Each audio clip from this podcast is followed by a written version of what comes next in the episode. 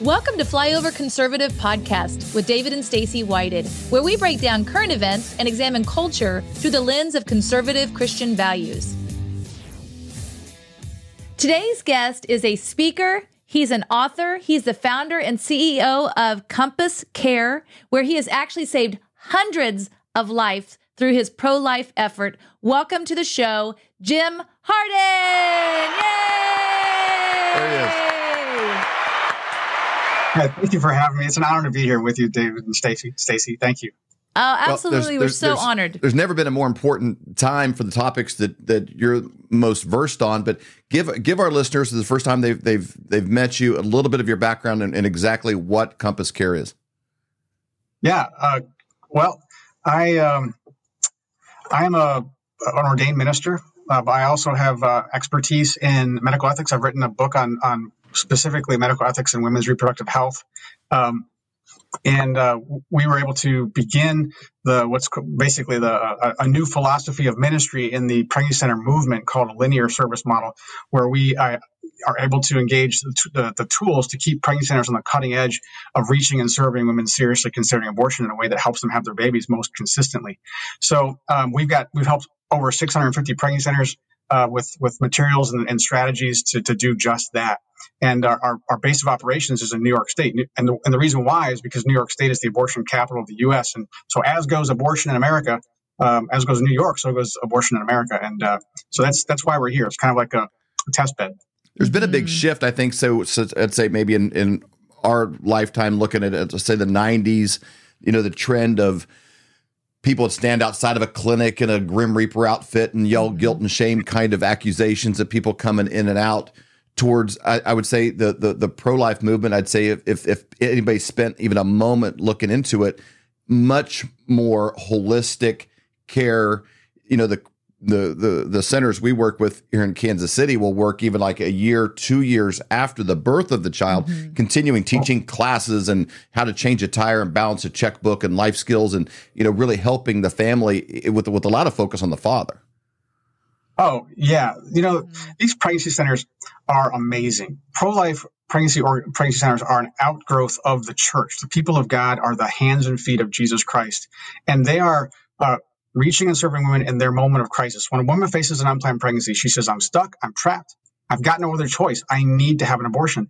And and we're able to come alongside of her and empower her with the ability to say no to abortion because not a sane woman alive actually wants to have an abortion. She right. feels trapped, coerced. Mm-hmm. And so we're able to come alongside of her and give her all the ethical medical care and comprehensive community support throughout the pregnancy and beyond uh, to, uh, to give her a vision of her future after having had a child, to make the most difficult decision and have the baby. We're offering true choice. That's what pregnancy centers do all day long, every day. Mm-hmm. And what, what do abortionists provide?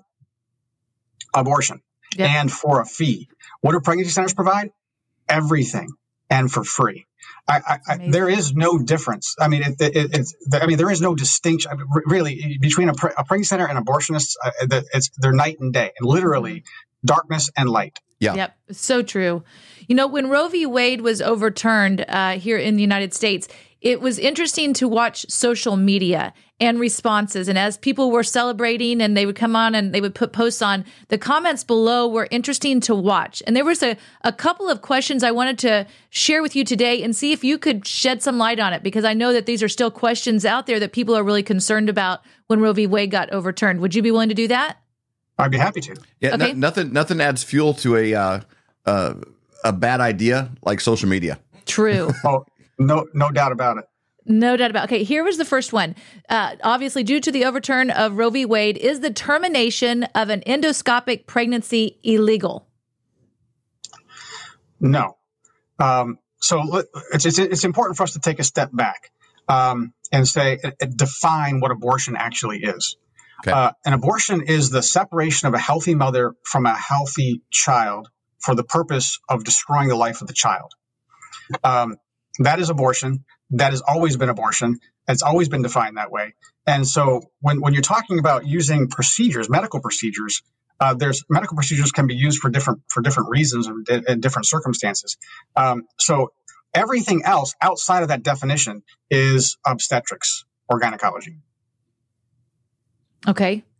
So, so what that means is, um, you know, you're, you're not going to be able to you're not going to be able to charge a, a, a, a, doctor with committing an abortion if he's just serving a woman with a complication. Okay. Interesting. Okay, so when you hear abortion and medical triage, what's the difference between the two? Well, medical medical triage is essentially a, a diagnostic process. What is the woman's specific condition at this moment in time in her life related to pregnancy? Um, and so we, you've got treatment options that go into that. So here's here's the here's the situation: is the woman at risk? Is the child at risk? It's the job of medical care, and specifically the job of medical technology and doctors, um, to make sure that that all patients are protected, that there's no harm done to any of them, and, and their job is to leverage all their knowledge and all their expertise and all the technology to protect both mother and child in every circumstance. The original Hippocratic Oath, the oath that doctors would take before they started practicing medicine independently. Mm-hmm and this was do- an oath that doctors would take even as early as late as 1973, uh, says in part, "I will not give a woman an abortive remedy." Think about that for a second. I will not give a woman an abortive remedy. This is what doctors would say in an oath. And it, why would why would the Hippocratic Oath, you know, specifically highlight abortion? There's so many other things that could have highlighted. Mm-hmm. Right. Um, and, and the reason why is because the purpose of medicine is to heal and maintain the health of the patient. And when a, when a physician is, is serving a woman who's pregnant, he's serving two patients. And so abortion represents the opposite of the purpose of medicine, both for the mother and the child, and is the original quackery. So our mm-hmm. job as, as medical professionals is to serve her and, and the patient. They're both equally valuable under God. That's what the Bible says. Yeah. The Bible says we're made in His image and therefore uh, deserving of blessing and protection from the womb to the tomb without partiality. We should not shed another person's blood. And uh, when we start to parse out who qualifies as a person and who does not qualify as a person, uh, that's the basis of, of, of, systemic injustice. Systemic injustice, and that's what we've seen with abortion mm-hmm. and uh, and and what's what's happened in the medical community these last forty nine years. So true. Okay, next one. Uh, this one was another one that we would see often. One of the things that we are hearing from people, and it's repeatedly over and over again, is in the case of a miscarriage, the fetus cannot be removed due to Roe v. Wade being overturned. Is that correct? Uh, no, that's that's false. Um, again, uh, if you if you've got a miscarriage, meaning the the child the, the pregnancy does not naturally continue on its own, and the child dies in utero, uh, then just because the, the, the, procedures for extracting the child, the, the, the, the, child who's passed away, are the same as the procedures abortionists use to destroy live children, doesn't mean that that's an abortion. It means that the the, the, the, the, physician has a duty of care to ensure that the, the, the child who's passed away is removed from, from the woman so that sepsis doesn't set in. Um, that's that's a duty of care. It's required uh, by physicians to protect the life of the mother. The life of the child uh, doesn't exist anymore, right? So um, now you can use these procedures uh, in, in, in ways that will protect the life of the mother, but it's unethical to use any medical procedure uh, to end the life of anyone. Uh, it goes against the, the, the purpose of medicine. You know, something that that plays a big role in these conversations is we had a discussion with Dinesh D'Souza about this on a different topic, but the left tends to frame things really well in a narrative with a story with with high degrees of emotion that really kind of that kind of trump any amount of facts. Mm-hmm. You know, and and some of these things really catch like like Christians or conservatives, you only you know you only care about life inside the womb, but not after. Mm-hmm. And and I, I know factually when you talk about money donated, volunteerism, all of, all these factors, it there is a movement towards womb to the tomb. Mm-hmm. You know, but but the narratives are are emotional and catch people. How can we do a better job in relationships and in conversations of combining factual truth, but also learning how to frame these stories better and uh, kind of deflate some of the emotion that's injected into the fringe arguments and narratives? That's a great, great question, David. Um, you know, I, I, think stories are powerful. We're we're uh, storytelling beings, um, yeah. and when when when when stories are are framed um, in specifically from in terms of propaganda they're trying to to like so say say the pro-abortion politicians are are taking advantage of or exploiting the, the situation of a, of a, of a 10 year old girl who was a victim of a sex crime sure. just recently. Mm-hmm. um, that that tugs on your heartstrings. Well that's yeah. very emotional. Well that's terrible. Um, but let's let's talk about this. Is is uh, this this girl um, experiencing the full force of the law protecting her um, is is medicine is, is is the is the medical profession protecting her? Is is are the appropriate um, questions being asked of of law enforcement or by law enforcement to the medical providers uh, for the abortionists?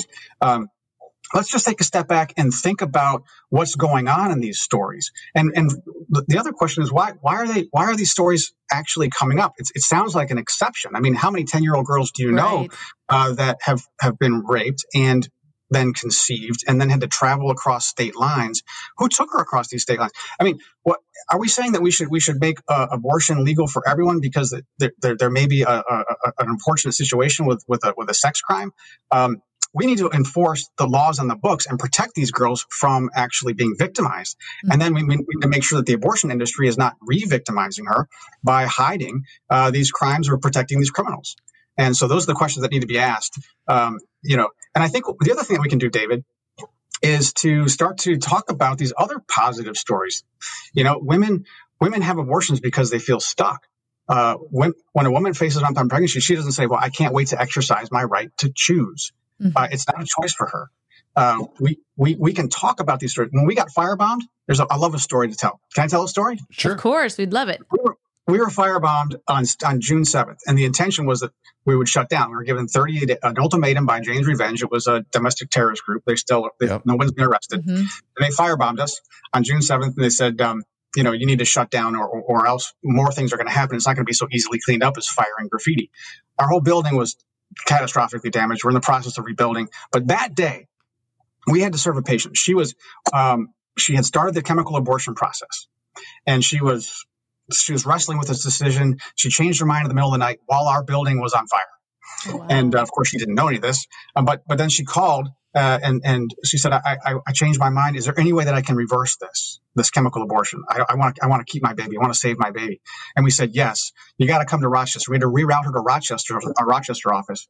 And she did. She came. She drove 70 miles. It was a hardship for her, but we were able to save the baby. We gave her emergency progesterone therapy, and she was so grateful. And the nurse said, "You know, this is this is a these are our nurses. Our nurse said, you know, you know what you what what what would be really helpful is if you had a relationship with the Lord." And she was able to tell her about the love of God and how Christ loves her and died for her, and and and, and to you know to to uh, to experience wow. that. And she submitted her life to Christ right there you know, this is just too important. We have to do the hard work of mm-hmm. reaching and serving women in need. That is the that's isn't that the parable of the Good Samaritan? Isn't that what Jesus did for us? Isn't he yeah. our Good Samaritan? Where he, you know, he stopped on this dangerous Jericho road of life, and we're we're exposed to our sin, and we're left to die. And he said, "No, I, am going to give you everything that I have. I'm going to give you and, and give you your life back, but not so that you can use it for your own pleasures, but so that you can go and do likewise for the yeah. weak and the vulnerable that you find on your on your pathway in life. Wow, that is so powerful. Jim, we'd love to have you back. This is not yep. a story that's going away. It's nope. going to be reframed, new mm-hmm. arguments, new things brought in. And what you bring is truth and clarity that sort of lifts the fog in the room and people can kind of see clearly what the truth is and what what the real problems are, what they're dealing yeah. with. So we'd love to have you back and continue working with this. Guys, compasscare.info. Also, if you just search Jim Harden, follow his work, interviews mm-hmm. on other platforms, other places. Uh, this is a voice that you need in your mm-hmm. head when you're trying to formulate a discussion and be able to talk about these things intelligently. Compasscare.info. Jim Harden, thank you for joining us yes, on the Flyover Conservative so podcast. Are you having a hard time sleeping at night thinking, what are you going to do about your finances? If you went back to 1920 and you had a $20 bill and you had one ounce of gold, you could go into a men's clothing store and you could buy an entire suit the jacket, shoes, pants, wow. belt, everything. Today, what would that $20 bill buy you? It wouldn't, you couldn't buy a handkerchief for the $20 bill, but that one ounce of gold would still buy you, even today, it would buy you an entire men's suit, shoes, belt, pants, jacket, everything. That's the difference. But today, that change is happening faster than ever. And we know a guy by the name of Dr. Dr. Kirk Elliott that we've known for over 25 years. He has two PhDs This is who we're actually using. This is who our friends and family are using. And he's a guy we trust completely. And in today's era, you need somebody you trust. So go to flyovergold.com and learn how to protect yourself against an inflating dollar. For more great content, go to flyoverconservatives.com.